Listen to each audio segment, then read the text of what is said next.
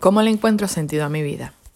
En nuestro proceso de crecimiento y desarrollo como personas, esta pregunta no nos llega con tanta frecuencia a nuestra mente.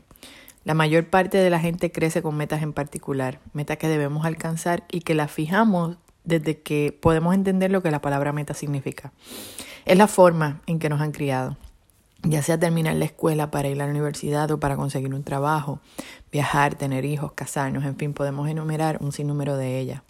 La situación es que esas llamadas metas no son tal cosa, simplemente pues de, alguna manera son etapas propias de nuestra vida, etapas que cualquier individuo promedio aspira a tener. Cada uno crece, va a la escuela, al trabajo, a la universidad, se casa, forma una familia, adquiere bienes, viaja, etcétera, etcétera. Entonces, desde pequeño vemos esas etapas de vida como metas y es ahí el error más grande que quizás cometemos, porque no reconocemos las mismas como procesos naturales de nuestro desarrollo y formación como individuos. De alguna manera, al convertir esas etapas en metas fijas, lo que estamos haciendo es convertirlas en nuestra finalidad de vida, en nuestro propósito de vivir. Pero, ¿y qué pasa cuando las alcanzamos? ¿Qué va a pasar cuando llegue ese momento donde por el curso normal de la vida superamos esas etapas? Y que valga la aclaración, en muchas ocasiones eso sucede cuando apenas comenzamos a vivir. Hay estudios que revelan que la edad promedio del ser humano está entre los 79 y 85 años. Entonces, supongamos que una persona que creció y ahora vive de manera convencional terminó de estudiar a los 25 años y ya a los 30 se haya casado para comenzar una familia. A esa misma persona le estarían quedando aproximadamente 50 años de vida antes de que muera, asumiendo de de forma natural. Eso significa que después de completar esa etapa de su vida, aún tiene toda una vida por delante. Yo pienso que en gran medida cuando convertimos nuestras etapas naturales en metas, llega un momento en que nuestra vida pierde sentido, hasta que logramos identificar alguna otra meta, la conseguimos y así sucesivamente continuamos sin darnos cuenta de un círculo vicioso, que aunque nos mantiene activos como seres productivos en muchas ocasiones, margina nuestro ser, nuestro ser a una sola dimensión. Y de ahí parte ese sentido de vacío que nos agobia a cada rato. Nos envolvemos en el día a día, el trabajo, las responsabilidades y entramos en un modo de supervivencia que es inevitable para la mayoría de nosotros. Vivimos tan rápido que no pensamos en nosotros mismos, en nuestra razón de ser. Lo peor de todo es que no nos damos cuenta de que esa realidad la estamos viviendo justo debajo de nuestras narices y decidimos entonces engañar nuestras propias mentes, poniendo como carta de presentación un mundo de apariencia, Comenzamos a vivir la vida de una manera tan superficial que al primer tropiezo se nos acaba el mundo. Todos en algún momento nos hemos sentido perdidos. Hemos cometido algún error o simplemente nos cansamos porque nos damos cuenta de que aunque hemos trabajado incansablemente para alcanzar nuestras metas, o que por el contrario poseemos ya todo por lo que trabajamos, eso no es suficiente, estamos incompletos. Y seguimos en esa necesidad de buscar cosas que nos hagan sentir completos y nuestras metas más bien pasan a ser caprichos. La realidad es que es la manera en que nos crían, es la manera en la que se mueve el mundo del cual somos parte. Es algo que no podemos evitar porque cuando nos damos cuenta ya es demasiado tarde. En ese momento nuestra vida ha perdido el sentido. Entonces, ¿cómo le encuentro sentido a mi vida? A mí me pasó hace un par de años atrás que me encontraba en circunstancias donde vivía tal y como expliqué ahora mismo. Tenía todo por lo que siempre había trabajado. Tenía un buen trabajo, negocios, dos hijos hermosos, saludables, un esposo amoroso y atento.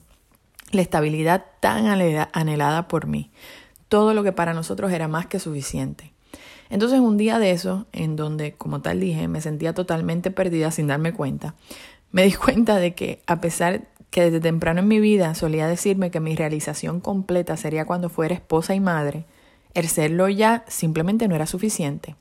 No me sentía bien conmigo misma, me sentía que me faltaba algo, lo cual me hacía sentir peor porque el pensar que tener a mis hijos y a mi esposo no era suficiente me hacía sentir el peor de los seres humanos. Entonces en ese momento me convertí en toda una osa revoltosa en búsqueda de algo que realmente no sabía qué era. Cometí el error de trazarme más metas en vez de primero sentarme a analizar quién era yo. ¿Quién era esa persona que se sentía incompleta? Pues de esa manera, conociéndome a mí misma, iba a entender qué era lo que me faltaba para que mi vida tuviera sentido y finalmente pudiera encontrarle valor a las cosas que ya poseía y por las que tanto había trabajado. Esa sensación de vacío que me llevaba a la infelicidad, a la falta extrema de racionalización, a la falta de motivos, un total círculo de negativismo, lo que entonces conllevó a rodearme de personas con esa misma energía y peor aún, personas con una energía tóxica disfrazada de un positivismo falso. Ese positivismo falso que para muchas personas más bien es su forma de convertir esa energía interna en malas acciones al fin y al cabo. Acciones que al fin de cuentas en su mayoría los destacan a ellos haciéndole daño a los que tienen alrededor. Y nosotros en nuestra desesperación por llenar ese vacío que no sabemos a conciencia de dónde viene, quedamos totalmente ciegos. Y más allá de ver un nido de víboras al acecho, que es lo que es, donde estamos, lo que vemos son personas que representan de alguna manera lo que queremos ser. Son esas personas las que tienen la capacidad de demostrar una vida de apariencias, que al fin resulta ser una vida falsa y lo que es peor, una vida mucho más vacía que la tuya. Escogemos, comenzamos a escoger los modelos a seguir equivocados y utilizamos nosotros también esa energía interna de manera equivocada. Y más allá de utilizarla para sacar de nosotros esa sensación de vacío, lo que hacemos es alimentar ese vacío perdiendo todo el control sobre eso. No somos capaces de entender que esa sensación de vacío no tiene por qué ser una sensación negativa, todo lo contrario, tiene que resultar en ese detonante, ese punto de inflexión donde abrimos la puerta para el autoanálisis y la autorrealización de quiénes somos y hacia dónde vamos. No puede ser esa energía, no puede ser un motivo para que nosotros desesperadamente busquemos llenar esa sensación de vacío con la aceptación de un grupo en particular. Ese desarrollo de nuestra personalidad nos servirá para entender qué es lo que nos gusta hacer, qué nos hace sentir cómodos y qué no. Y lo más importante, no limitaremos nuestra existencia al poder obtener o no cosas materiales. Y sí hacer llegar a nosotros cosas que sean un poco más abstractas, pero lo cierto es que van a ser cosas más duraderas y reales.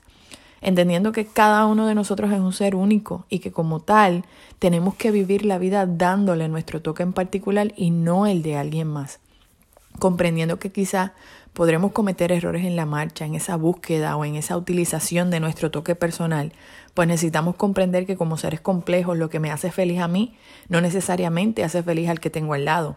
Lo más importante es que ese toque debe tener como única intención el agradarte a ti, el hacerte feliz a ti y no a los que tienes alrededor. ¿Que es una actitud egoísta? bueno, dependiendo del foco con el que lo miremos porque muchas veces pensamos que hacer lo que me hace feliz a mí tiene que hacer felices a los demás. Pero entonces, desde mi perspectiva, estaríamos nuevamente basando nuestra felicidad en cómo se sienten otras personas, cuyas ideas y expectativas de vida son diferentes a las mías. Son diferentes y, ah, ¿qué pensarán los demás y qué pensarán si soy un egoísta? Pues mira, la persona que piense que eres un egoísta por el hecho de que estás basando o que estás buscando tu bienestar en vez del de ellos, esa persona es realmente el egoísta. Esa persona es realmente la persona que de alguna manera está intentando basar su felicidad en lo que tú le puedas ofrecer y eso eso no puede ser así. E, esa persona de alguna manera está basando su vida en la dependencia de lo que los demás hagan, de lo que le agrade a ellos. Y eso está mal. Ojo, yo no estoy hablando del bienestar individual, de la salud emocional individual. Es precisamente, eh, eh, perdón, yo estoy hablando de ese bienestar individual, de esa salud emocional individual. Es precisamente cuando nosotros estamos saludables emocionalmente que podemos entonces hacer el mismo trabajo de manera grupal, porque el trabajo en equipo es precisamente eso, un grupo de personas que tienen la tarea de llevar a cabo un trabajo en grupo, mirando antes todo el bienestar colectivo y no el individual. Entonces, ¿cómo tú puedes decir que trabajas en equipo si tus metas o aspiraciones están por encima de las metas y aspiraciones del equipo con el que trabajas? De la misma manera, para con todos los componentes del equipo. Muchos te acusarán de que no sabes trabajar en equipo. Muchos dirán que trabajar contigo no es fácil, simplemente porque de la única manera que irás en dirección a la marea es si esta misma te hace navegar al punto de llegada donde en principio accediste a trabajar. Cuando nosotros trabajamos en equipo tenemos que verlo como que todos vamos en una misma dirección a un punto en particular, anteponiendo nuestros intereses por el bienestar colectivo. Cuando eso no se da de alguna manera y nuestros intereses realmente van por encima del bienestar colectivo, es entonces donde imponemos nuestras agendas personales y donde se pierde entonces ese sentido de bienestar. Eso sí es una actitud egoísta. Por eso vemos tantos desastres y situaciones de conflicto en los llamados equipos que vemos en nuestra comunidad, en la comunidad de vivienda, en la comunidad religiosa y mucho más aún en nuestra comunidad profesional. Muchas personas que en principio no están saludables emocionalmente o que no tienen esa madurez espiritual y se sienten vacías, utilizan sus capacidades intentando persuadir y manipular a los que tienen cerca para de esta forma poder llenar ese vacío a través de su ego, de su soberbia, de la necesidad de admiración y de esta forma ocultar sus frustraciones, su vacío y su infelicidad. En nuestra ceguera no podemos ver que nos rodeamos de personas que en su mayoría están totalmente vacías, faltas de carácter y que buscan en la subversión de otros darle sentido a su vida. Entonces, cuando llega el momento donde nos damos cuenta de eso, ¿para qué quedarnos ahí? La palabra dice, ¿de qué vale ganar el mundo si se pierde la vida? Marcos 8, 36. Cuando nosotros hemos desarrollado esa personalidad y le hemos dado ese toque nuestro, Habremos aprendido a escoger las causas por las que trabajamos. Habremos aprendido a rodearnos de las personas que de la misma manera sienten pasión al trabajar por el bien colectivo, dado que su vida personal ha sido dominada por ellos mismos para su bienestar. Habrás aprendido a identificar esas personas vacías que de alguna manera quieren convertirse, te, quieren convertir, se quieren convertir en tu sombra, no porque quieran aprender de ti, sino que por sus inseguridades solo quieren darle sombra a tu luz interior. En la primera de Tesalonicenses, capítulo 5, versículos 16 al 18 dice, Estén siempre alegres, oren sin cesar, den gracias a Dios en toda situación, porque esta es su voluntad para ustedes en Cristo Jesús. Dios nos invita en su palabra a ser alegres, felices, sin importar el momento de gloria o tempestad que estemos atravesando. El sentido de la vida solo lo encontraremos cuando nos rendimos a los pies de Jesús, cuando aceptamos el amor y la misericordia de Dios como verdad absoluta de nuestra vida. También sabemos que el Hijo de Dios ha venido y nos ha dado entendimiento para que conozcamos al Dios verdadero. Y estamos con el verdadero, con su Hijo Jesucristo. Este es el Dios verdadero y la vida eterna. Primera de Juan, capítulo 5, versículo 20. En momentos de bendición es muy fácil ser feliz, es muy fácil decir que, que, nuestra vida tiene sentido, que para eso vivimos. Pero es en los momentos de adversidad donde necesitamos dejar que Dios lleve nuestras cargas y seguir con ese mismo enfoque de vida, porque es para eso que trabajamos incesantemente en conocer cuál es el sentido que tiene la misma, cuál es nuestro propósito de vivir, recordando siempre que como dice Filipenses 4:13, todo lo puedo en Cristo que me fortalece. Hagamos viva en nosotros la palabra de Dios. Pues yo creo en un Dios que me quiere como un ser completo y plenamente feliz aún en mis momentos de desgracia. El sentido de nuestra vida está solo en nuestra esencia, dentro de nosotros. Así que aprendamos a reír más, a abrazar más, a sentir nuestro corazón latir. Cada latido significa que estamos vivos para disfrutar de las grandezas de, que Dios nos ha puesto sobre la mesa. Respira, sonríe, ama más, experimenta, cae y vuelve a levantarte para intentarlo de nuevo. Al fin y al cabo, de eso es que la vida se trata.